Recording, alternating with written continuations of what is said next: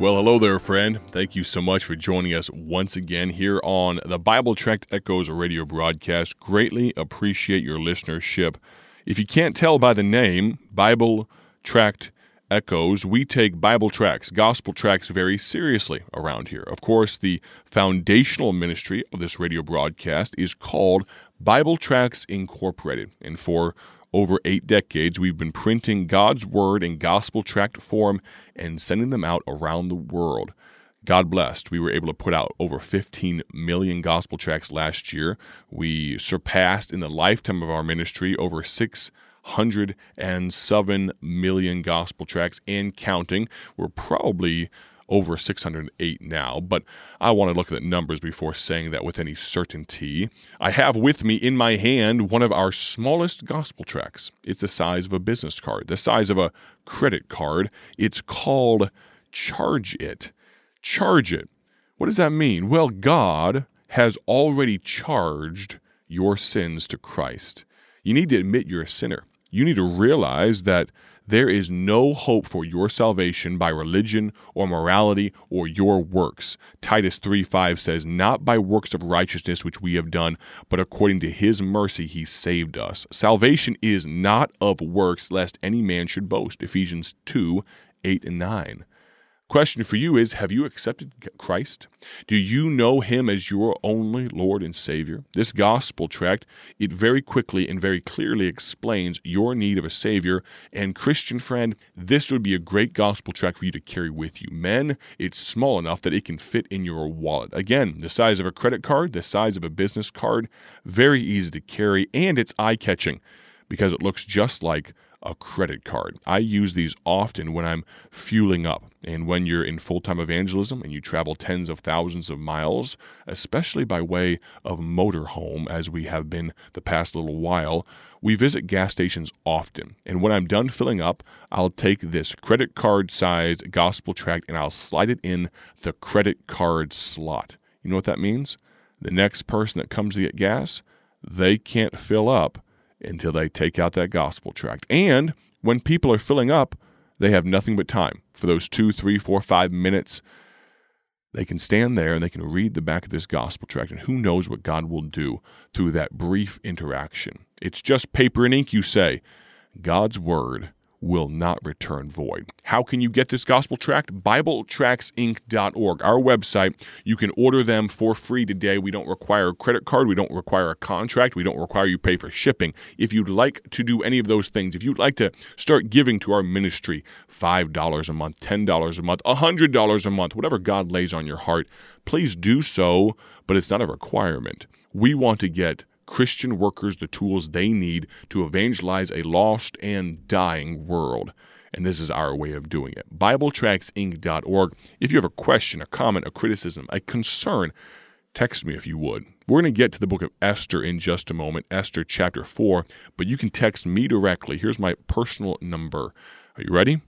309 316 72 340. Again, that's 309 316 7240. We are in Esther chapter 4. We asked a pointed question, and we are going to get a lot more pointy, a lot more prickly today, if you'll allow us. The question is this What will change your mind?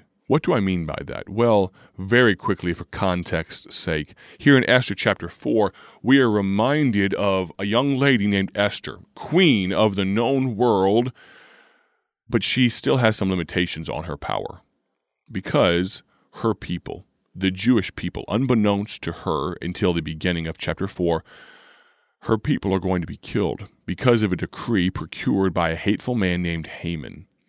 There's nothing that can be done to change this except for going to the king himself and asking for it to be overruled, asking for this to be changed. And Esther's the only one that can do it.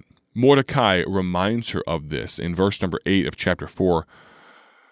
Also, Mordecai, he gave him Hatach, the, he's an intermediary, the messenger that went back and forth, the copy of the writing of the decree that was given at Shushan to destroy them, to show it unto Esther, and to declare it unto her, and to charge her that she should go in unto the king to make supplication unto him, and to make request before him for her people.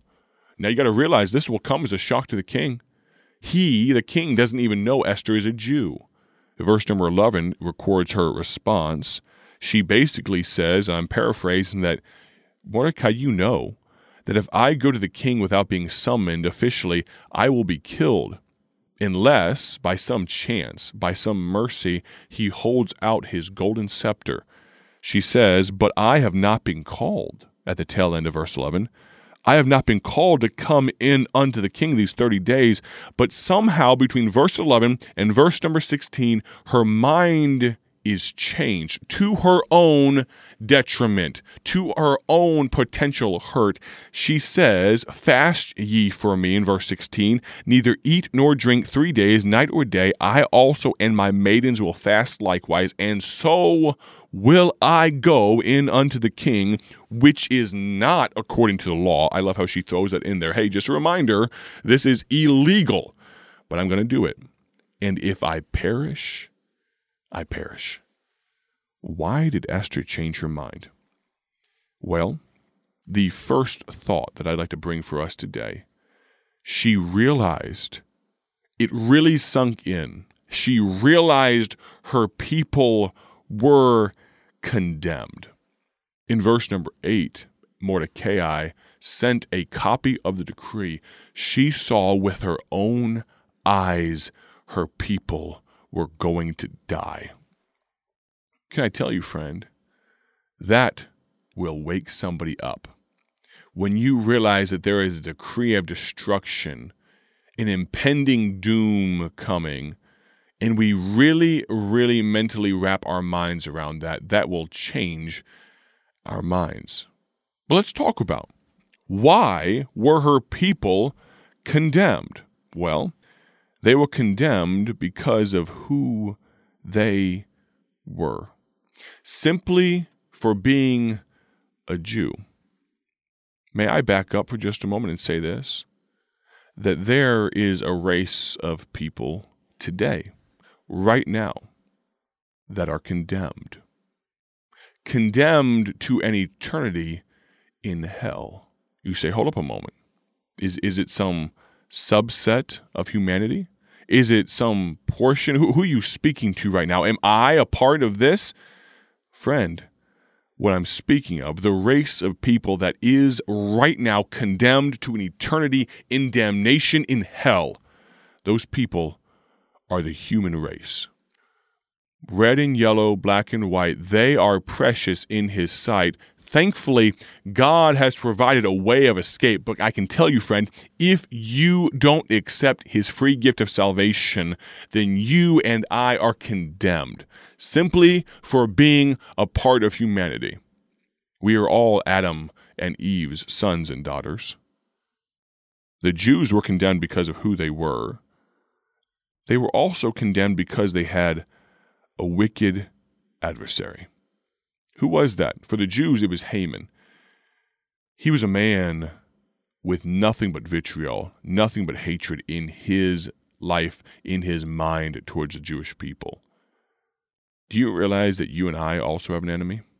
Every single one of us. He goes by various names Satan, Lucifer, the devil, the prince and the power of the air. Can I tell you, friend? Let me be very blunt with you. The devil doesn't care where he takes you to hell from. What do I mean by that? Our adversary is so wicked, he has no problem with you thinking you're safe. And then, when you take your last breath, waking up in the lake of fire. What do you, what do you mean by that, Brother Micah? Uh, what are you trying to say? The devil loves taking people to hell from atheist homes, people that say, I won't believe. He loves taking people to hell from agnostic homes. He loves taking people to hell from Catholic homes. He loves taking people to hell from Pentecostal homes. You say, are all of those people going to hell? Well, if they don't put their faith and trust in God, then yes. But he also, and this most insidious of all, he loves taking people to hell from Bible believing, church going, hymn singing Christian homes. Wait a second. I thought if my mom and dad are a Christian that I'm automatically a Christian. I'm going to heaven. I thought if I go to uh, go, go to go to church regularly, I thought if I attend Sunday school, I thought if my name is on the member rolls at my church, I thought if I bring a covered dish to the potluck, I thought if I put money in the offering plate that I am exempt from the penalty of hell. Friend, there is one way to heaven, and your works won't cut it the devil loves. I think he gets a special gleam in his eye and a special smirk on his lips when someone from a Christian home darkens the door of eternity without Christ. We have a wicked adversary. May I be blunt with you?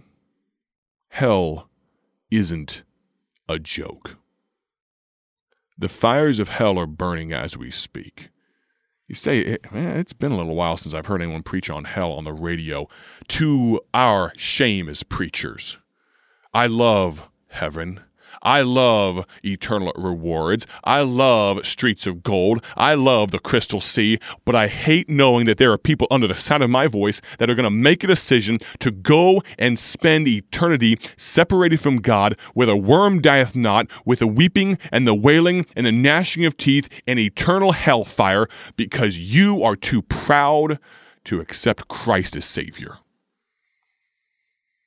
It bothers me. If I could lash you together and drag you to heaven with me, I would.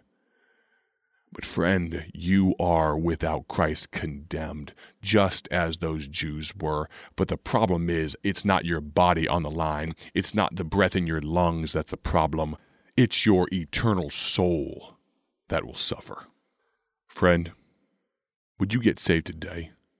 If you have a question about what I've said, if you want to yell at me in all caps because you think I've been too harsh, feel free. You can text me. But if you want to get saved, you can text me as well. 309 316 7240. Have a great day. For His glory. God bless. Thank you for joining us today for Bible Tract Echoes, a ministry of Bible Tracts Incorporated. If you would like to receive a free sample packet of all of our tracks, you can contact us by calling 309 828 6888. That's 309 828 6888. Our mailing address is P.O. Box 188, Bloomington, Illinois 61702. A faster way to contact us is to go to our website at BibleTractsInc.org. That's BibleTractsInc.org. There you will find more information about our ministry and details on how you can support Bible Tracts Incorporated. Thanks for listening, and may the Lord richly bless you as you serve Him.